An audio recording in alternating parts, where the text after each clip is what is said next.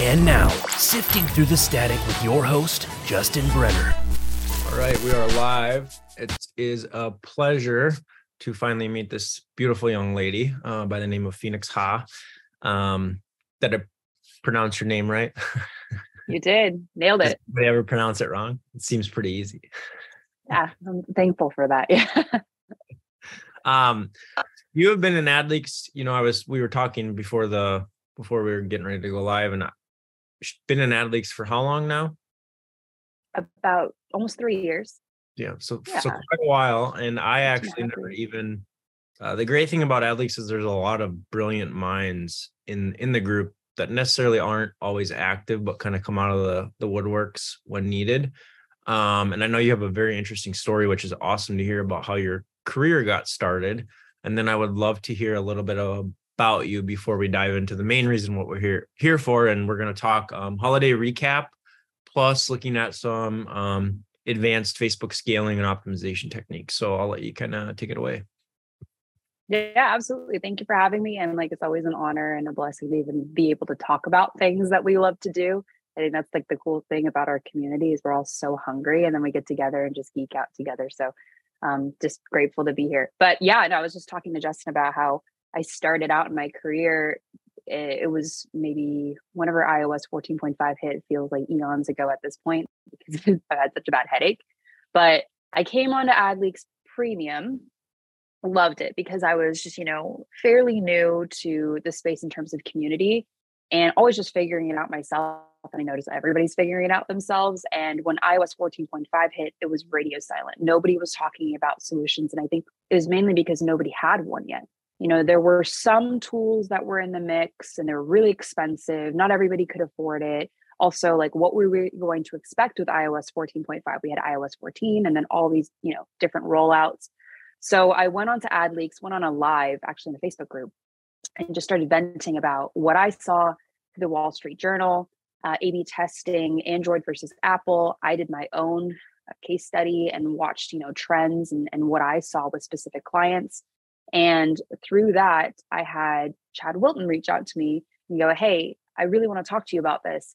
We had a really good one-on-one similar to you and I, Justin." And then he's like, "Let's let's have you speak at AdWorld." And I was like a total underdog. I still am and it did really well and then went to dubai at affiliate world still so surreal and then did ad world again and then did geek out with nick and everything kind of took a turn but it, it all is because ad leaks so i'm mm-hmm. very very grateful for this platform Uh, Chad is a great guy. I actually knew him 2000 and since 2009. He was my affiliate rep at Neverblue. So, uh, very very good guy. Um, love him to death. Been around the block too. Awesome. A Um, guy So you are do you have an agency or kind of what is your are you a loner media buyer or what does your team look like? What does your um, infrastructure look like? That kind of stuff. Yeah, so uh, I currently am transitioning out of the director of paid social and organic social role at National Positions, which is a pretty great agency. We've been around for about 20 years, based in Westlake Village, California. And that was kind of my first dive in. Absolutely love it. So we have a team of about five media buyers. Um, and they just go hard in the paint and watching them grow is amazing. So a lot of what we're going to talk about in holiday is a reflection of that. Um, I do also consult from time to time if friends need help. I am not driven by money, so I'm probably the anomaly in this space. I'm, I'm driven by community and people. So if anybody ever needs help, you can always just hit me up and we'll, talk and just brainstorm. But as of right now, I'm transitioning out to my role as CEO of Ad Beacon, and it's kind of a really beautiful evolution of time. Right, I started off in Ad Leaks complaining about iOS 14.5. And then I saw there was alternatives of different first-party data tracking platforms, what I needed to do and needed to do in the space, and didn't find one that really suited my needs. So I actually convinced a group of really incredibly talented and way smarter than me people to build a platform. And then we tailored it to my taste, which is again so surreal. And used that actually uh, in beta for 10 months. And then we used it full force for holiday this year. So I'm the CEO of that company and I'll be transitioning out in the new year, which is now. Oh, nice. Well, Yeah. congratulations on the new position. Um, and again, thanks for being here. So I would- love to dive in and just talk high level, start out high level, and then we'll kind of uh, get into the weeds a little bit. So 2023 versus, well, we're now 2023. So 2022 Q4 versus 2021 Q4. Um, what were your guys' main takeaways in terms of, you know, we had kind of to give everybody a little bit of recap, but it seemed like 2021 was down from previous years because of the high that we were on from iOS 14. Um, I don't even know when COVID started, if it was 2019, 2018, but I know it's been a couple years now. So seems like if I remember correctly, that 2021 was kind of a downfall.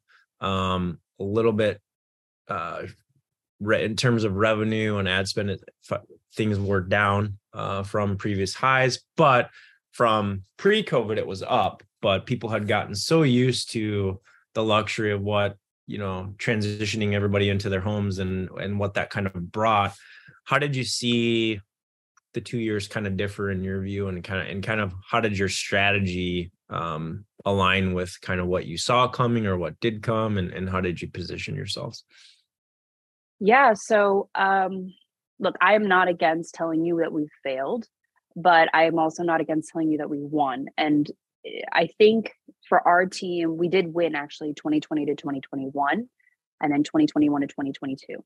And I don't think it's because know, we had hurdles. Like there's so many hurdles, and the hurdles being iOS 14.5, which is uh, you know obvious, mm-hmm. you know delayed tracking, missing data. Oh my gosh, a three day delay in data. I wanted to rip my hair. I'm pretty sure I lost a lot of hair, not only from COVID but from that.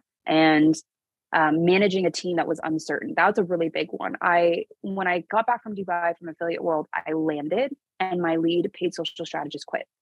And then my other paid social strategist went on maternity leave, never came back. She wanted to be full time mom, which is great. then I hired a new one. He left. So like everyone left because nobody knew what to do and everyone's freaking out. But I will say the successes were planning.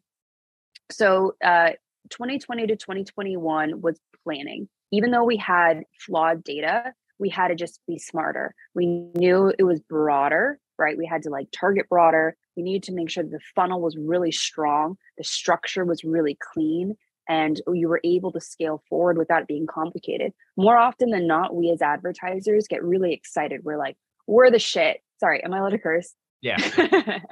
okay, we're the shit. We're gonna throw everything at a wall and hope it sticks. And um, my philosophy is very different. I need it structured so I can see everything. I believe it's like a ship, right? If the sail has a hole in it, we're just going the wrong direction, right? So um, we really emphasized on preparation and planning, how we were going to drive traffic, what were the pillars that we were going to achieve.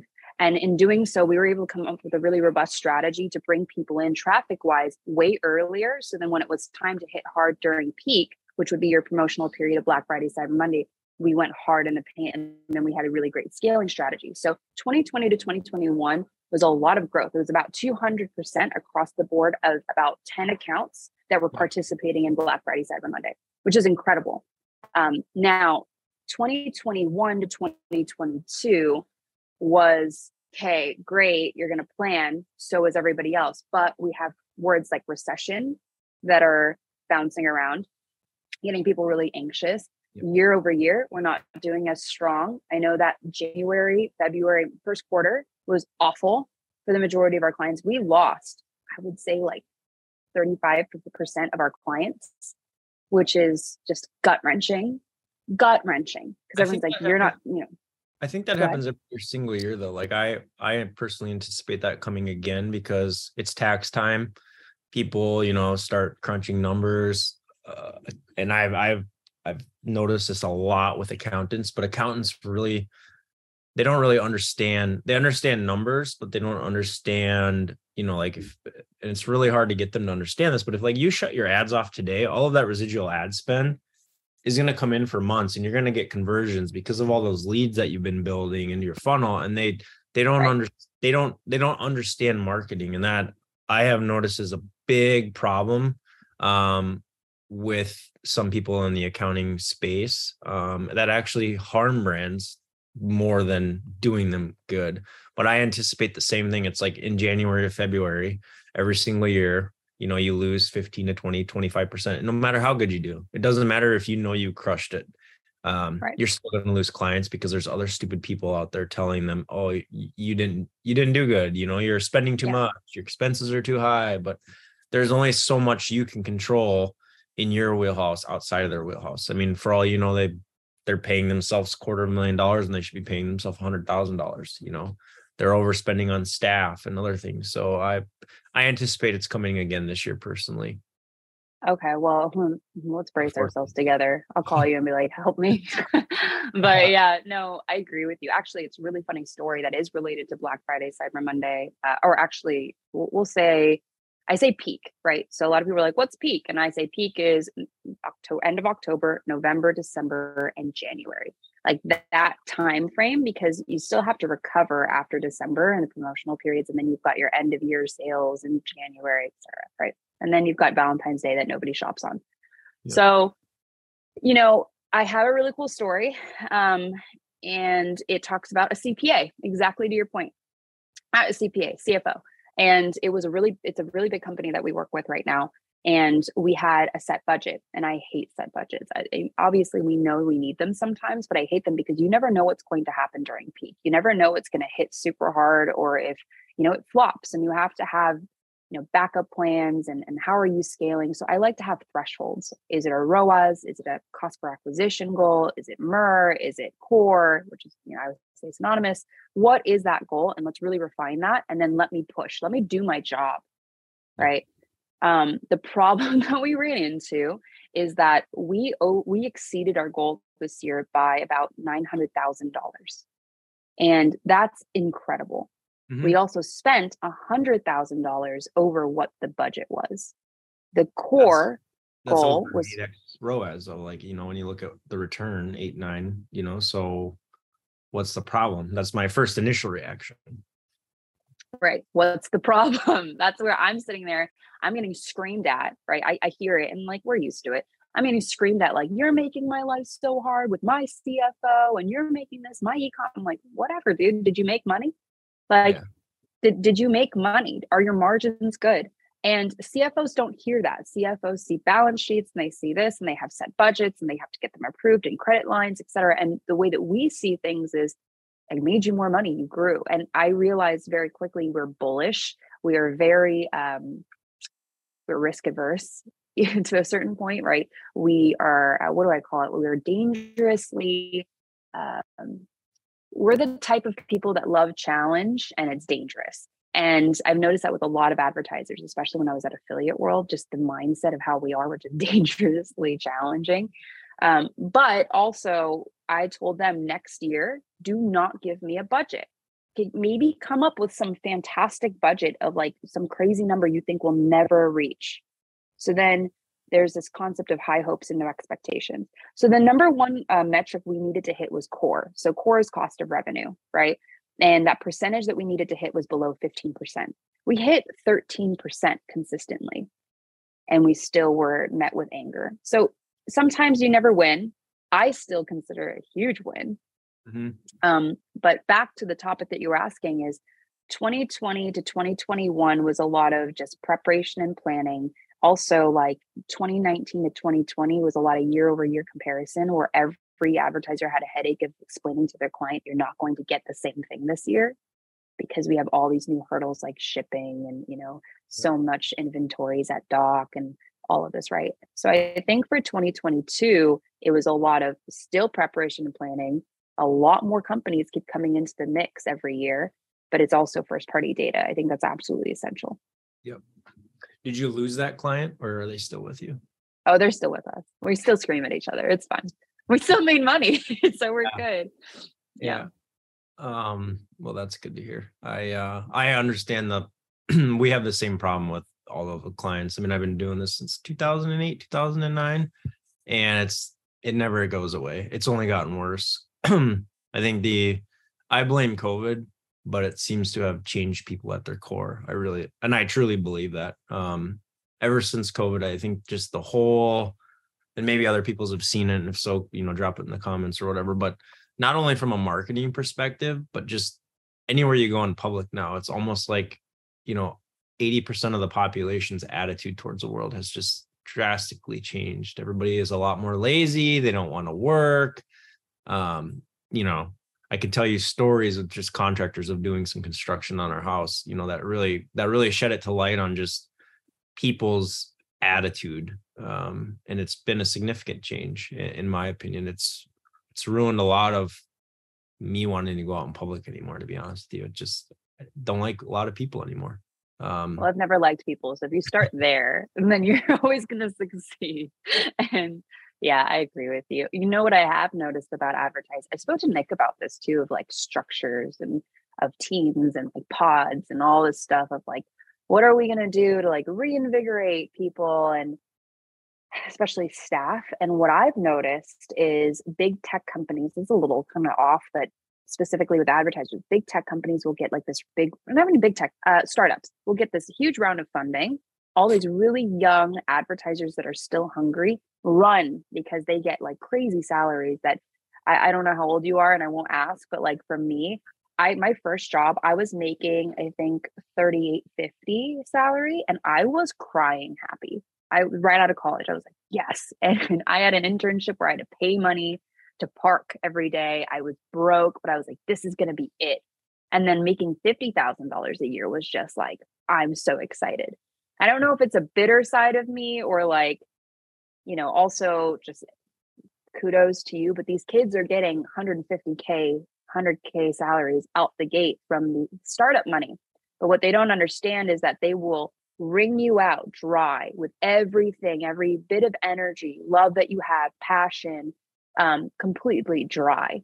And then by the time they come to us and they have a very like healthy environment, not only are they like either just completely not motivated anymore, or they're just lazy Yep. or you, you know you see what i'm saying it's sad i'm seeing the trend too in the workforce not only the laziness of people not wanting to work but also just being completely devastatingly drained yeah yeah how old do you think i am Oh, we're doing this. Uh, I would say 32. no i'm 30 and gonna be 39 Okay. Okay. yeah old old balls like, well, you aged well. I'm Asian. Well, that's because so I stay don't inside. I, I don't. I don't go into the sun. I'm like a vampire. Just don't talk to people. Remember, because Yeah. you hate people. The end. it's just age, age is less. Yeah. Yeah. so, moral of the story is year over year, you you know you saw great success. You saw growth um, amongst most of your accounts. Wh- What are you guys anticipating and setting up for for 2024? Yeah. That's a great question. 2020, 2023. Yeah. Yeah. 2024. No clue. Um, I would say, you know, I, I will tell you the strength and I will tell you my biggest fear. So my I think the biggest strength that we have is building up data and first party data. Like I truly, truly, truly believe it to the core. Um, if you aren't using a tool, whether it's our tool, whether it's any other tool, you're already losing. Um, whether even if it's just storage of your own data and accurately attributing that data to the right platforms and Mhm. understanding that that lifetime value and understanding that you're you have such incredible data at your fingertips um, i think that in 2023 is absolutely essential and what that looks like is unknown still we think we know everything that's going to happen in the year but so much can change within one quarter i Yep. think the number one thing is first party data how to look at that i believe in automation to a certain degree so once you have first party data and it's accurate, now you can kind of go back to what you used to do in Facebook, thinking that everything was accurate to begin with, which it wasn't. Big bubble burst.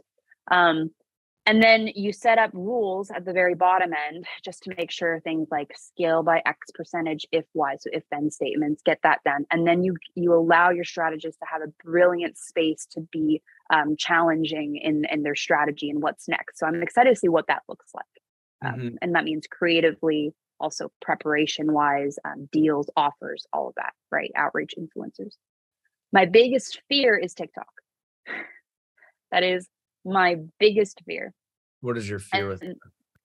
my fear with tiktok is conversion uh, very rarely do i find an advertiser who's cracked the code Well, you know that's funny that you say that because you hear about people cracking the code, right? But you don't see it. And I've been doing this a very long time, and I think I'm good at what I do. But I don't care what people like. We'll tick. It's kind of like it's kind of like native, and it's kind of like, you know, Snapchat. Does it work? Yeah, one in maybe ten thousand for some people. It does work, but it's a very very. It's just like you know affiliates. Look how many affiliates are left in the space. There's not a lot of them. It does work. Cold email. Does it work? Yeah, it works. Have I ever seen it work? No. Do I know people that can buy a Lamborghini 10 times over in cash from doing only cold email? Yeah, they've cracked the code.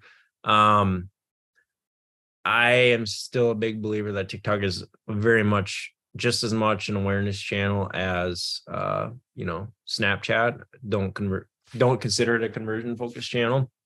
And we've talked about this on our lives, but TikTok is so far behind in terms of data aggregation when you compare it to Facebook and when you compare it to Google. They're still a very new kid on the block. And you know, you you compare what Facebook has in, in terms of their AI and what they've been able to do, and you compare what Google has, I mean, more data than probably anybody. Um, and they just, you know, they're decades behind. Um, I don't see TikTok. Everybody's on this high level craze because, you know, we're killing brain cells with people and i'm just as guilty but i don't look at tiktok i look at reels so, same thing yeah. yeah, okay um but yeah, same thing different channel yeah go for it just a brain it's just a brain brain killer um but yeah well, i've seen the same thing like eh, tiktok is a great way to introduce people to the brand but it's not especially when you're using a multi-touch point attribution software you can see the traffic coming in um but it's not incremental from a first click uh mindset in in any any which way. Um, but you hear about it, but ask people for screenshots. You know, yeah, ask you just don't see it. I mean, um I've even seen like TikTok. I think I've even seen you know TikTok only agencies, and I I just feel like that would be such a that would be such a nightmare for me. I don't know how people. My biggest fear. Yeah, I mean, okay, so truly, I talk to a lot of advertisers exactly exactly what you're speaking to. There's some people that have quote unquote quote nailed TikTok or figured it out. What does that mean? Does that mean that you had like an enormous amount of clicks? Does that mean that you had a great click through rate? Does that mean you had a large amount of conversions? And if that the high amount of conversions that that respond to ROAS, like I don't really know because what I've seen in the space is the cost per click is disgustingly high. I don't even really stick to cost per click. That isn't even a metric that I usually use in Facebook, but I have to use some metric, right, in awareness campaigns or any campaigns to, to look at. And that was alarmingly high. Um, I've seen success on my personal TikTok channels, channel organically. And I've seen 10 times more success on my channel organically than I ever had in any of my TikTok, paid TikTok um, channels. So that's really sad. I don't like that. So I have a mm-hmm. hypothesis that you have to look at creative much differently in TikTok. And that's because people who are absorbing all this content on TikTok, they could sniff out an ad. They're, they're used to Facebook now, they're used to Instagram, they're used to LinkedIn, and they can sniff it out and they just want to swipe. Or they go, that's interesting. Let's go to Amazon. Let's go to Google maybe 15 days later. Um, it could also be death by too many ads, like or death by uh, frequency, right? So how many times they see the ad over and over. But yeah, that's my biggest fear is because everyone is dying, you know, by their sort of TikTok. And I'm sitting here going, like, I don't see it. Yeah. Like, please prove it to me. I would love to spend $10,000 with Justin if Justin decided he was the master of TikTok. I just need to be able to see it. I think the biggest thing on TikTok is not even necessarily creative eh, to an extent creative, but it's your offer and your product. Like that's nobody wants another phone case on TikTok. Nobody wants a wallet. Nobody wants a mag charger. Um, I run we I run something, I think it's like, I don't know, we spend like three, five K a day um on TikTok, and it's uh, it would be a competitor of like Hulu and Netflix, and you know we're achieving the same CPAs we are on Facebook, and actually lower than Google. Um, but it's you know how many Netflix, Hulu's, and this other guy are there out there? There's not a lot, right? You know, and right. you're giving free trial upon. So I, a lot of it isn't even necessarily. I think if you have that standout product or you know um, something that just is not you can't just go to Target and buy it. You can't go to Walmart and buy it. You know, that's to me what drives TikTok conversions to that level of people that have figured it out. Um, also the level of branding, you know, when you get to that pinnacle of where your brand is, you know, well known, um, you can run ads anywhere at that point, basically, you know. I'm sure TikTok works very well for Apple if they even run it, just because you know that they have that level of branding, that level of everybody knows. Um, right. You know, so I think that's the big thing for TikTok, in my opinion. Right, and I think it's also one more thing is like the idea of discovery. Like people just wanted like I don't know if you're on caviar TikTok. That one just took everything caviar. by storm caviar TikTok. There's this girl named Danielle, and all she does is open a can of caviar, creme fraiche, and Doritos. And now caviar is sold out everywhere. It's like, what? You know, and yeah. Sh- she gained her followers. I mean, here, here's a great case study. I'm a nobody. It, like nobody. No one gives a shit, right? But I, I did two tick two distinct TikTok videos. One, I looked absolutely homeless, and I'll own it 110. percent And I like got back out from the pool. I don't know what made me think this. I grabbed these popsicles out of my fridge or freezer, bring them out, and I just went, I just found these popsicles. They're 6% alcohol. I got them at Target. If you tell me it's been too much at, tar- much at Target, you're wrong. They're sold out everywhere at Target. Did I have a partnership with Target? Absolutely not. Did I have any intentions of it? Absolutely not. And I think maybe that type of content is disarming, where they know it's just a regular person. They know that person is not sponsored. They think it's a true discovery product um, and the same thing happened with this probiotic yogurt I, I found. It's called Coconut Cult. You're welcome. And I did the same thing, tried it. It's sold out everywhere in Whole Foods on their website. And it's not really about me. It's about the fact that it was discovery again. It's disarming. I said it's not sponsored.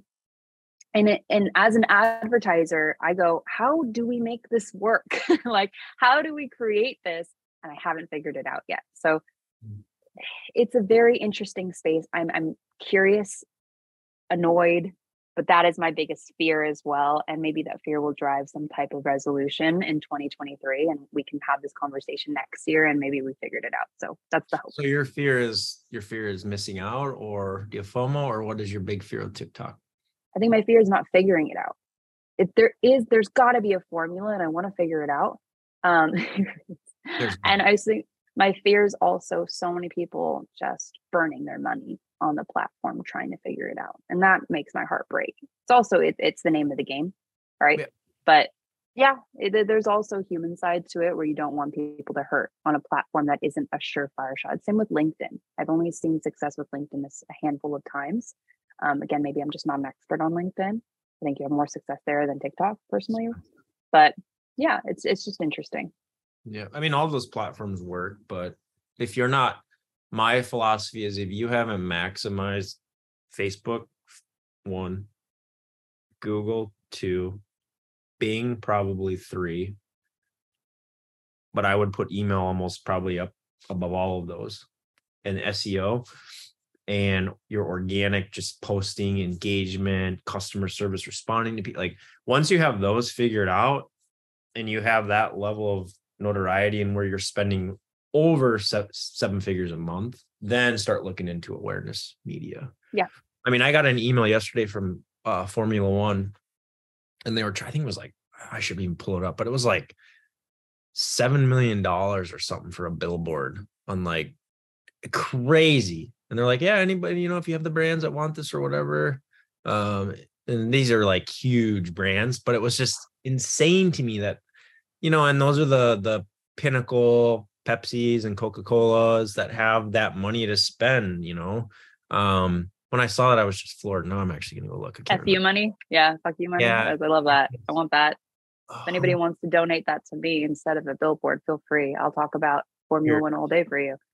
It was uh one million for one spot, 2.5 million for two and a half spots on the uh, Las Vegas Grand Prix. and I think you get like a spot on the billboards, like on some of the big, like, I don't know, on the strip, like digital billboards, like on like one spot, $1 million. Like, it's just like there's so many. I mean, you could spend that and get 8x ROAS, you know, like you said, spend 100,000, you had 8 million. Um, right. I mean, I look at that as like view attribution, and and it's it's interesting, right? Because I have this debate. So our platform only works off of click attribution, no view attribution, and the reason why is the same idea as a billboard. It's like, who's to say you didn't buy because of the billboard? You know, you're right. Maybe you did, unless you have a phone number on that billboard that you can track. Unless you have something like a coupon code that you can track that's you know tailored to that billboard, there's no real way to know mm. like, and that's really like, and that's the same with View. I think at least in Facebook is it's a proprietary blend of data that Facebook has deemed as a view. Right. I don't know what that is. And maybe they do. I think there's probably documentation that tells you, but I don't know for sure.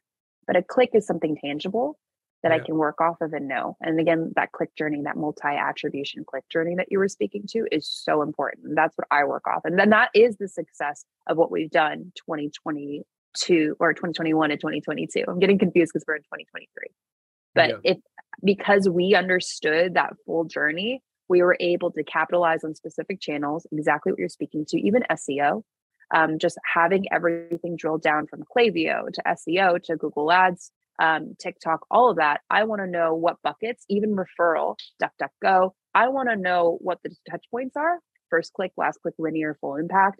Um, so I can make more educated decisions. Yep. Yep. No, that makes yeah. um let's talk for the last like 28 minutes. Um, you know, I don't think we've done a live on this in quite a while. So I'm pretty excited on Facebook strategy, scaling strategy, optimization strategy. Um would love to chat with that about you. Um, so talk to us a little bit about maybe a brand that you audit, and I'm sure you've had a lot of these brands. You know, let's just use a let's use a quarter of a million spend a month uh, type. You go on an audit, you know, you notice some things wrong, you need to restructure, leave some of their stuff on, you know, and then you're going to start pivoting your own campaign, slowly turn off the stuff that's not working and set up your whole own ecosystem of proper ad strategy.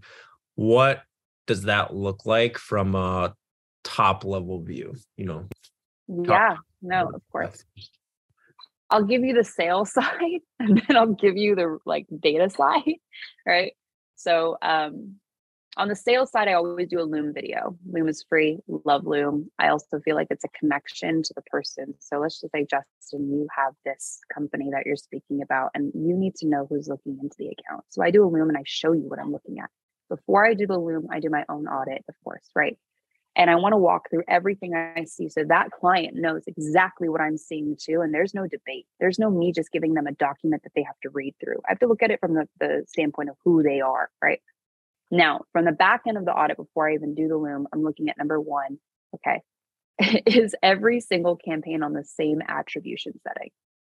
And more times and more often than not, no.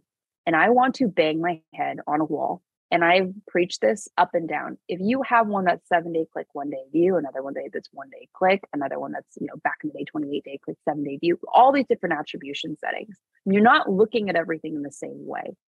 You're not able to see everything in full breath. And I talked about this like a ship.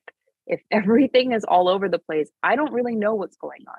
I have been in audits where exactly the company that's spending a couple hundred thousand dollars, you know, a month, I'm sitting there going, I have four tabs open. like, what am I looking at here? That is a number one problem, right? Because I need to be able to go in, optimize it like very, very quickly, know what the problem is. Like a doctor, you can't go in there and not understand what you're looking at. So, number one is attribution setting. Next is going to be the flow and the funnel.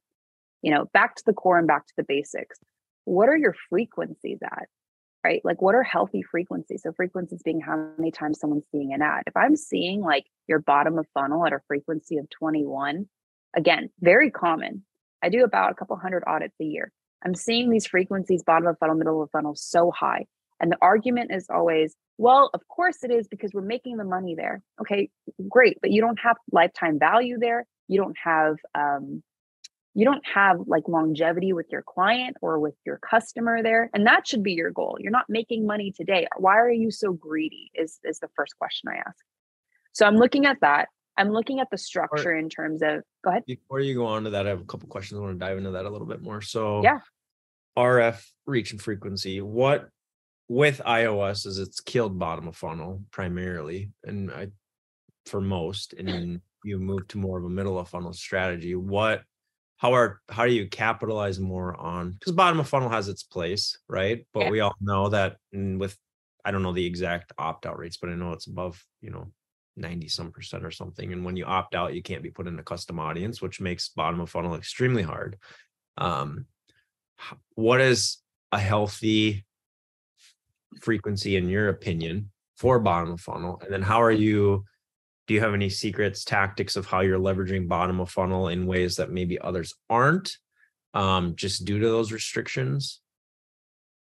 Yeah. So sorry if you can hear the background. Um, I would say, okay, number one, bottom of funnel to me is now email. that's what I think bottom of funnel should be if you want to efficiently touch the people who have purchased in the past. So bottom of funnel does have a place. I think it's an upsell opportunity. And again, like you said, it's it's very limited. Um, I think frequency should never be above like a four or five. That's personally my just my barometer. Everybody's different, but that to me is extremely important. I also will weekly or daily. What what? When... I would say weekly. Weekly. Okay. Um, I look at weekly because you know, again, like all these numbers are so skewed. But I would also say the way that I structure campaigns is very different. Um, the idea is obvious. You know, the, the old idea was that top of funnel is going to cost you. You already knew that it's going to be a loss, and then you go to middle of funnel and you know you're going to really rake there people are going to come and buy. And the bottom of funnel is like, yeah, here we go, right? You're going to have the highest ROAS, bottom of funnel, middle of funnel. You know that. Um, the way I look at it is completely different. I want to make top of funnel as profitable as possible. And most people think I'm absolutely crazy, but it's not impossible because we've done it. And what we do is, why is it that we're not catching people at the first time? Like, why is our content not good enough? Are we not giving a good enough offer? Like, what are we doing? So I kind of flip it on its head where, or we do rather, is at the top of funnel, it's got to be so freaking good that you can't forget it, Justin.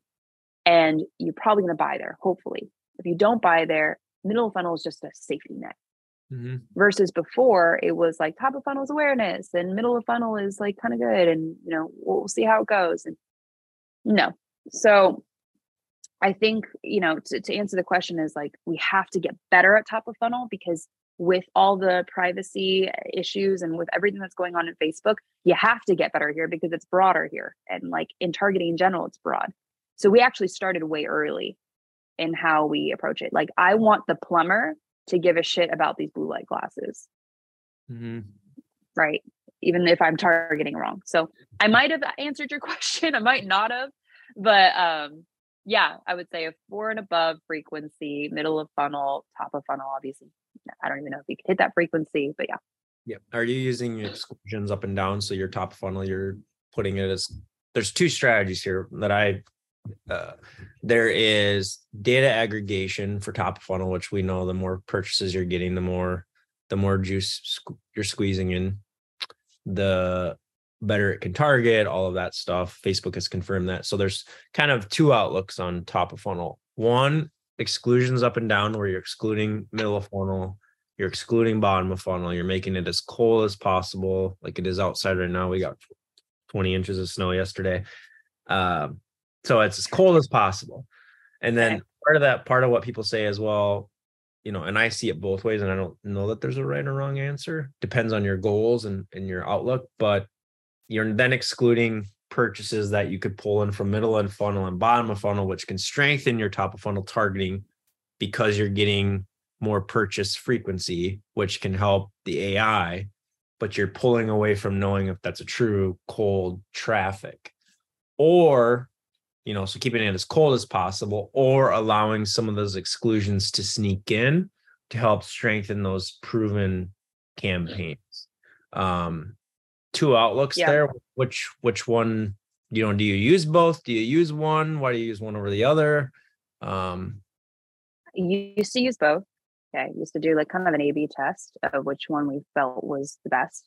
And what we've seen the most successes in is all we exclude is past purchasers top of funnel we open it up same with middle of funnel um, middle of funnel will exclude past purchasers again but we retarget but again, we don't really know. Like Facebook is so skewed. I don't even know if we're not hitting a cold audience and retargeting or what's going on. Like I just kind of go, okay, we want this flow. Um, so what I would say is the exclusions are from pixel data, which is not fully accurate, but it's also list data.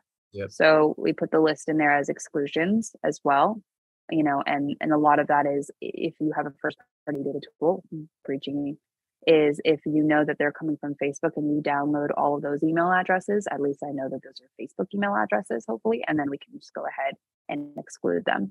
Um, so we exclude past purchasers. I don't really do a extensive exclusion in terms of like, you know, back in the day we'd had to exclude if you were targeting ad engagers of Instagram and um, Facebook. Then if you're doing add to cart, then you exclude Instagram and Facebook, right? We don't really do that anymore. Just exclude we're targeting, you know, add to cart, but we're excluding past purchasers. We're targeting ad engagers, but we're excluding past purchasers. So that's all the exclusions that I make. Mm-hmm. Okay. Yeah. I actually have like a full um did it a geek out. It literally broke it down. This is what I exclude, this is what I don't exclude. And you know, and through the whole funnel. Okay. No, that's good to know. I mean, I know everybody has their own own outlook. So um yeah, okay. So CBO, ABO in terms of setting it up? When are you using one versus the other now post iOS? And how, how are you utilizing those? Yeah, so I'll put it in terms of scaling. Um, I always start with CBO and ABO at the same time. CBO is going to tell you what's winning depending on how much spend is going. So I'm sure a lot of you have, especially you, Justin, are seeing that Facebook decides, you know, this one ad set is just killing it, but it's got it's got 90% of the spend, and then one had like two cents like that's not fair either, right? So I run both at the same time and I want to see what's going on, like which one is trumping in each. And then I duplicate and then I always just go ABO. ABO is usually the winner. Yeah. So ABO for me is really important, but I still trust the algorithm to a certain extent. There's a reason why we got to where we go now. So I start with both, watch it, turn things off, switch it, and then duplicate an ABO. Do you test new like when you're new creative from a new creative perspective? Like you have your mm-hmm. proven creative you've tested and abo is usually the winner so now you have that in abo are you using cbo primarily for testing new creative? Uh, how how does that how does that look? I do testing new creative and ad sets both of them in cbo um, and then whatever is dominating again it's like the spend there's a reason why Facebook is spending so much more money on this jumpsuit rather than this, you know, sweatshirt. But at the same time, like I want to make sure it's getting enough spend. So if I absolutely feel like it's not getting the attention it needs to, I turn off all other creative and just leave the one creative on just mm-hmm. to see that it gets significant spend in CBO. And then I duplicate duplicate into ABO. ABO is where you start to scale, in my opinion. CBO is where you really see what's working. That's what I've at least, you know, noticed in my experience now. Yep. And you're not putting new creative with proven creative, I wouldn't assume. I have actually just to A/B test, just to see.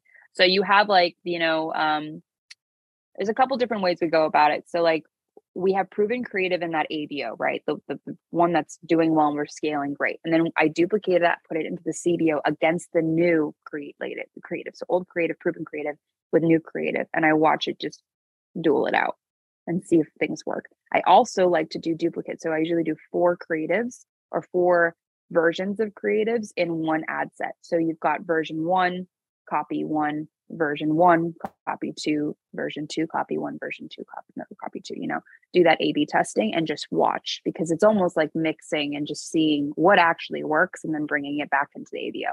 Yep. And it kind of goes off of what we, uh, I don't know if you saw the live with Max on the Ford method, 10 in 10xing your creative.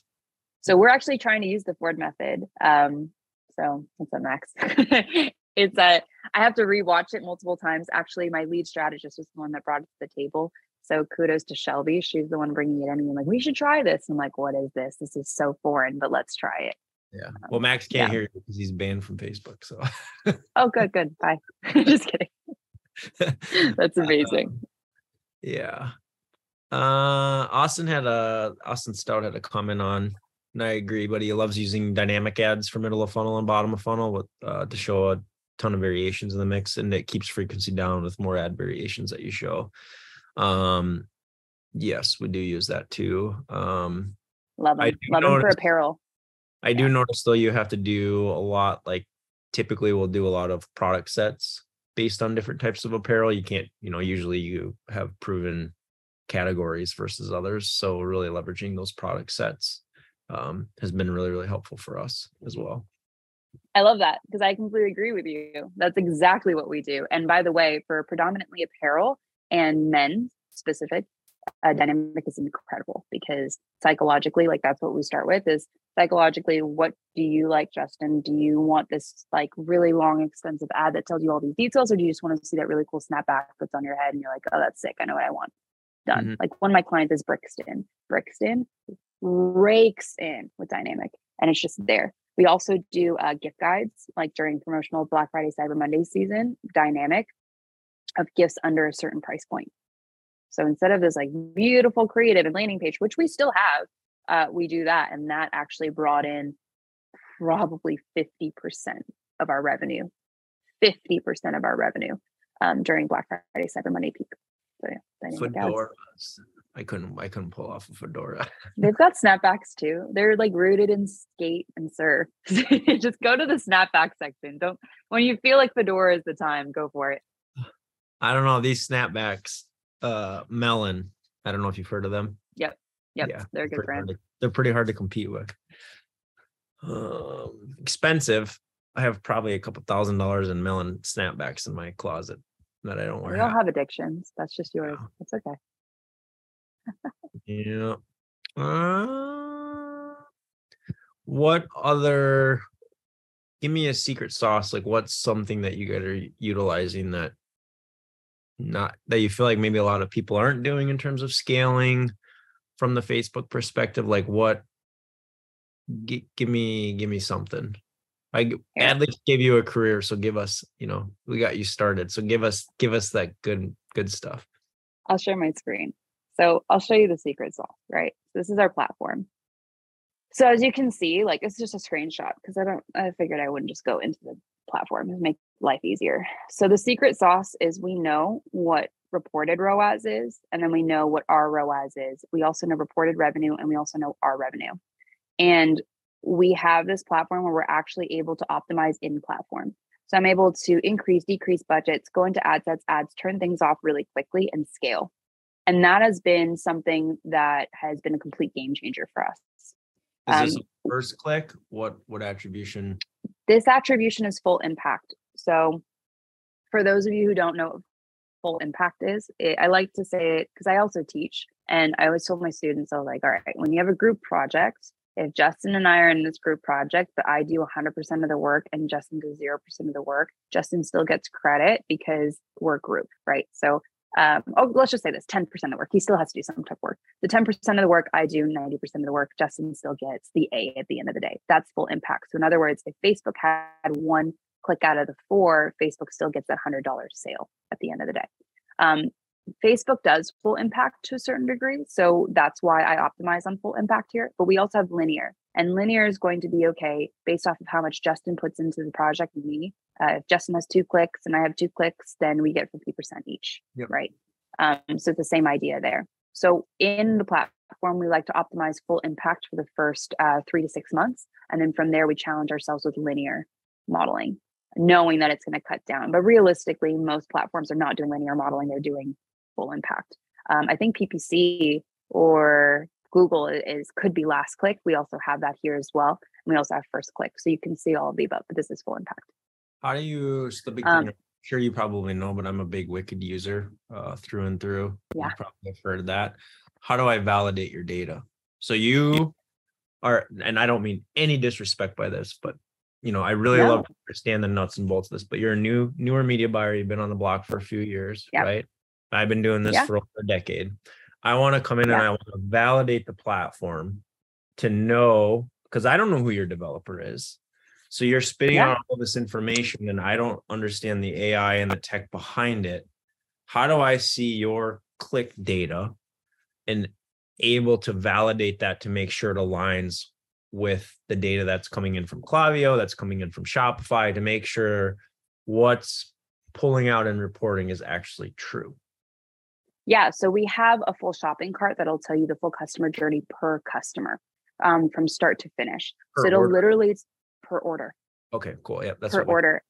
Yep. And then you can actually click and it takes you to that thank you page, which is crazy. Obviously, for privacy, we don't have their information, customer information on that. Um, but what's really cool is you get to see, okay, first click started on, you know, last week through PPC, and then this is how many touch points through Facebook and all the different, and we see the full customer journey there. We have that LTV for you as well. Um, and that's really beautiful for us to see. So uh, I'm going to grab that screenshot while we're talking and I can Yeah. show you. But that's super, super important because I'm the same way. I'm like, okay, then prove it. And I also love Wicked uh, cohort reports. We brought in, um, obviously, I don't want to be Wicked. I could never be Wicked. They're absolutely incredible in terms of reporting. This is mainly an optimization platform, but that was our secret sauce. That was like the key ingredient. I don't think we would have been able to see the successes that we have if we kept going in blind because we kept seeing those returns just diminish without Well, it. that's that's the one, and I'm interested to see your platform more, and we can talk offline, and I'd love to test it Yeah. out as well. Um, but that's the big thing. Like, if you would have told me right away, like, oh, we don't have that, you know, it's on the back end, then I would have just completely wrote, wrote your program off because that's what Triple Whale does, unless they've added it recently. But that's what Roast does. Like, you don't know if that developer was out drinking Friday night and coded this stuff up and how they're pulling it and mixing it because attribution is extremely complex. So the fact that you have that, I definitely want to take do further due diligence, look at it, um, check it out more. Um, because I there's only one other platform other than Wicked that I've found that has it, and they wanted, I think it was a year payment up front with a year contract. Um, and it, their platform was nowhere even near the level of what um probably your platform can do or what wicked was doing so really there there what is nobody else on the block in my opinion um so yeah i'd love to check it out and the fact that you could probably do optimizations from it could be pretty pretty nifty and cool because you're basically Yeah. working out of ad beacon then essentially so Yeah, we're working out of Ad Beacon. Um, but for the purists that need it, there's also a button for per campaign ad, like ad set and ad. You can go straight into the Facebook platform. It'll take you directly to that ad, to that ad set campaign. We also have a Chrome extension we just launched, um, not only for, for PPC, but also for Facebook. So you're able to optimize in platform, which I believe Hyros does as well. But the full customer journey was absolutely essential to me. So it looks like this. Um, so let's just say like Steven, I'm not even going to pretend to say his last name. We'll be able to see, okay, from PPC, this is it. Facebook, here's the ad name, campaign name, organic search, and then it goes all the way up. Then it trickles to products, and you're actually going to be able to see what product that they bought. Contact info is usually going to be first and last name, email address, IP address. Um, yeah, obviously everything that's legal that we're able to pull, but you're, you're able to see within a time frame and from what specific campaign did that and Yeah. that's really powerful for us to have the proof in the pudding Yeah, I think that's a huge part of scaling. That's the biggest thing for scaling, whether it's Facebook or whether it's anything, is it's truly understanding what's working and looking at things with an attribution tool, no matter what it is, to any extent, to be able to try and fully understand where you need to put more money from. Um, and I it's easy said than done. And there's a lot of people out there that claim to be attribution specialists, but you know, you can easily pull a pull a weed out real quick and know that they're not because it is so complex and you can look at it so many different ways, you know. Right. Um, you know, so yeah. and that's why full impact is so important to optimize off sometimes because you don't know when it started and so like a thing that i really wanted to was back in the day 28 day click was so good because obviously we got the credit for everything but the longer lead time. So for example uh, one of my clients sells golf launch monitors for like $25000 and up right? I mean justin maybe i don't know if you're a big ball in, but are you going to buy a $25000 golf launch monitor the first time you see an ad? No. My home automation company, they sell a like a what's what's a golf monitor though? Like what is a mon like your golf swing? launch monitor. Yeah, what, Yeah, so it monitors your swing. Um, so I'll just say their name, Foresight Sports. Hey, uh, they basically it's this it's like a portable golf launch monitor. It's about this big, and you bring it, and it has you can have your own projector, and it monitors your swing. But it also takes you to all the different courses that maybe you didn't have access to because it costs so much money. But what's cool about them is you can take them onto the course too. Like a real course and it still monitors your swing and it, it watches you gradually, you know, improve or decline over time. Like myself, I'm a lefty, I'm terrible at golf, but like it's really cool. But the point is, is that the longer I need a bigger window of time, and I wasn't able to have that in Facebook to see it because it was seven day click, and I'm sure it's going to be one day click soon. I wouldn't be surprised. So um, ours is as much data as you have is as much day uh, as much of an attribution window you're allowed to have. So right now I have it defaulted at 28, but you can all you can go all the way to 100 days, whatever. You, and that really is helpful to me to understand the journey. Yeah, our um, home automation company, because we have a pretty robust home automation setup, they sell um, simulators. start out like 100 grand. Yeah. No, thank you. I mean, yes, thank you. When I'm, yeah, when I'm there. Jeez. I don't love. Do they take afterpay? Uh, it'd be afterpay on like a 50 year plan. Yeah, the, the biggest car payment. That's my dog. He really loves the mailman. Um, when I mean loves, he wants to kill the mailman. So, yeah. uh, question from Christina. Um, have you guys ever played around with chatbot funnels? Chatbot funnels. I'm not an expert on chatbot funnels. Um, that's not really something I really dabble into. What about you, Justin? No, I have Rudker for that yeah um, we, we have a different department for that which i think would actually be a kind of a cool chat on AdLeaks about because i know very little bit about it but something that i have been looking into that actually i wouldn't say scares me but is interesting is chat gpt that's not the chatbot funnels i'm fully aware but um like i don't know about you justin with the future of advertisers but i have a heart for people and I yeah. want to give people jobs. But I also know that like technology is supposed to help people, but it's eliminating jobs. It's it's a very tough scenario to be in. Like read, scale your business. I don't know. I read somewhere yesterday was it yesterday or the day before that that costs three million, and I don't know if it's true or not, but I read somewhere three million dollars a day is the operation cost for Chat GPT. I don't know if that's true. Maybe somebody knows, but yeah, three million a day. It's not really helping much in terms of revenue or margin. I mean, I don't know if they even have revenue. It's a free, it's a free platform. Yeah. And I don't know where they're getting. I don't know. It's not my business. Elon Musk did lose. I think I, just, I read this yesterday too. Is he lost like 200 billion? He's like the only one that's he's down to a merely 137 billion. He's worth. Whoop de doo da day. But he's like the fastest person yeah. that's lost hundreds of billions of dollars like in the history of of all time. And I don't know, he's maybe he's fronting money for that. I have no clue. I don't know. That guy is a total mystery to me and I kind of love it. But speaking of which, are you advertising on Twitter these days? Do a little bit, not a lot. It's How are you seeing that? Awareness. It's TikTok, honestly.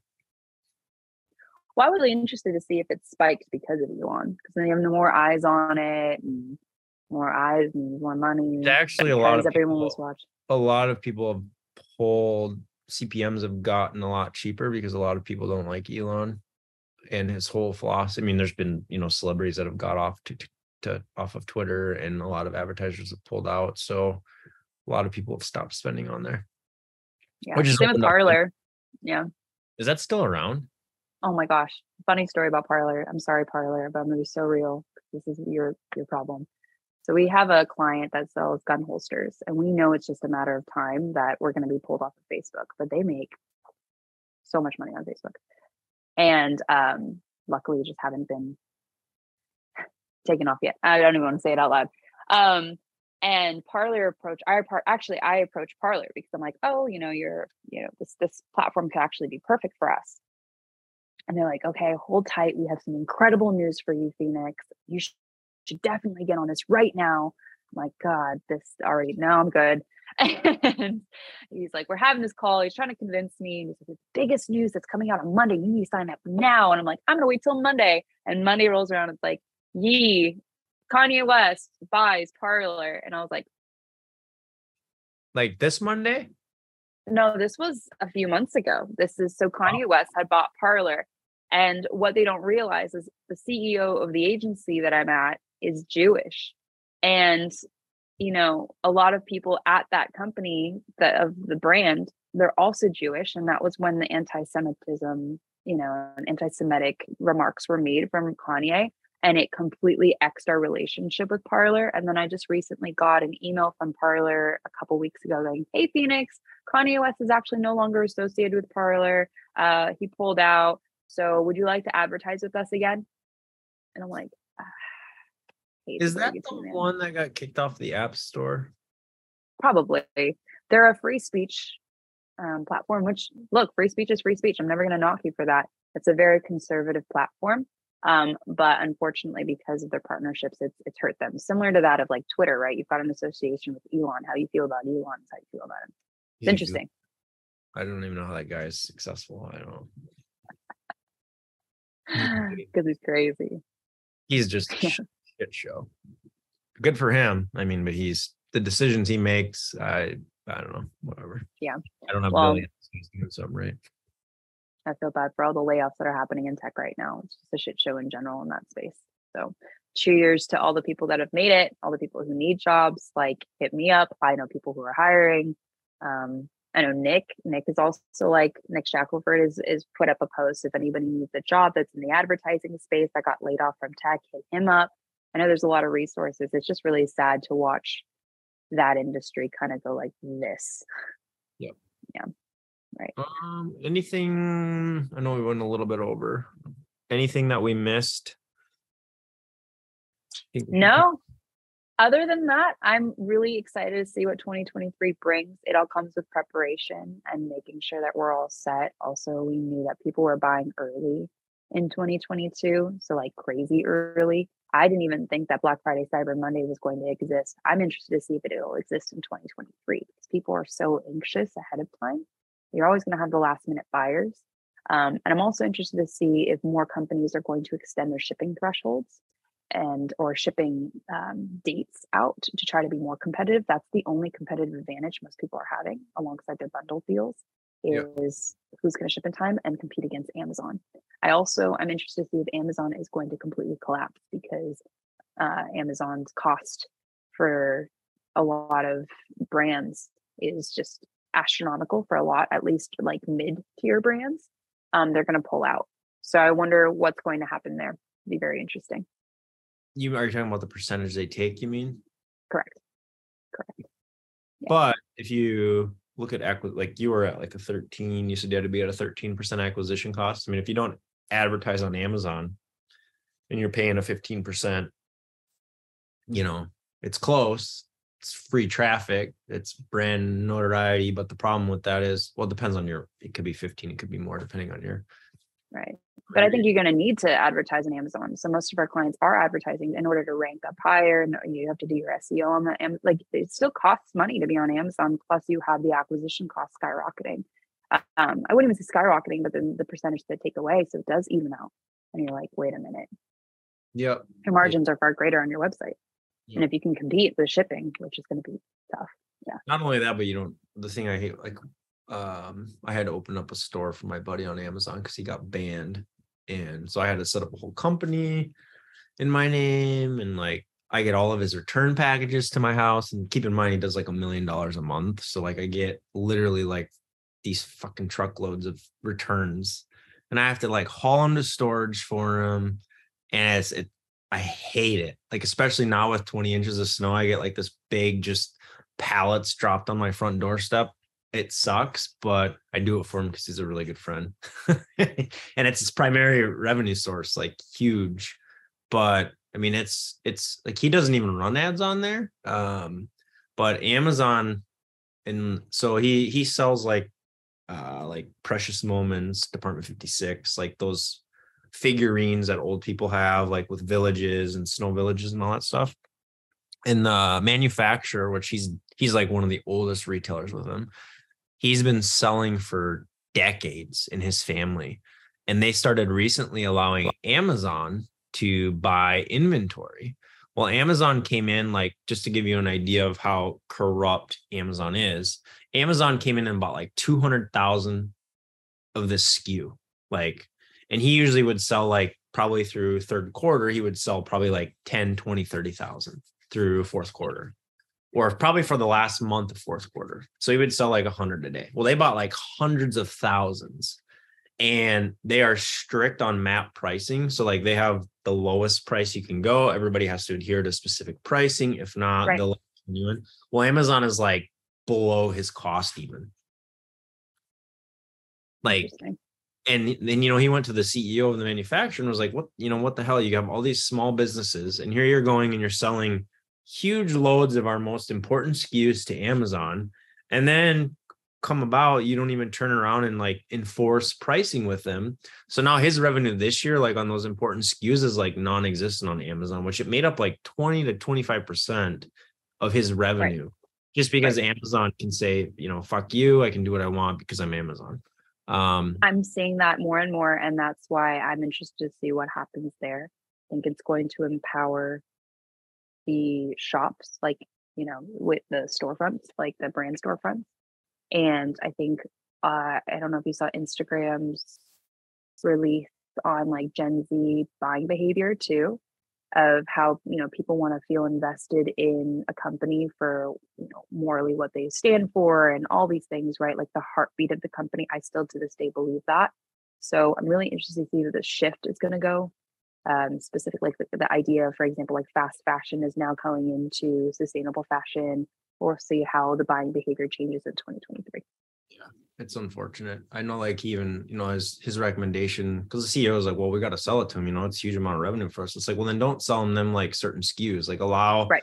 your smaller manufacturers to maintain certain SKUs where the bigger manufacturers can't have those SKUs because you're basically putting us out of business.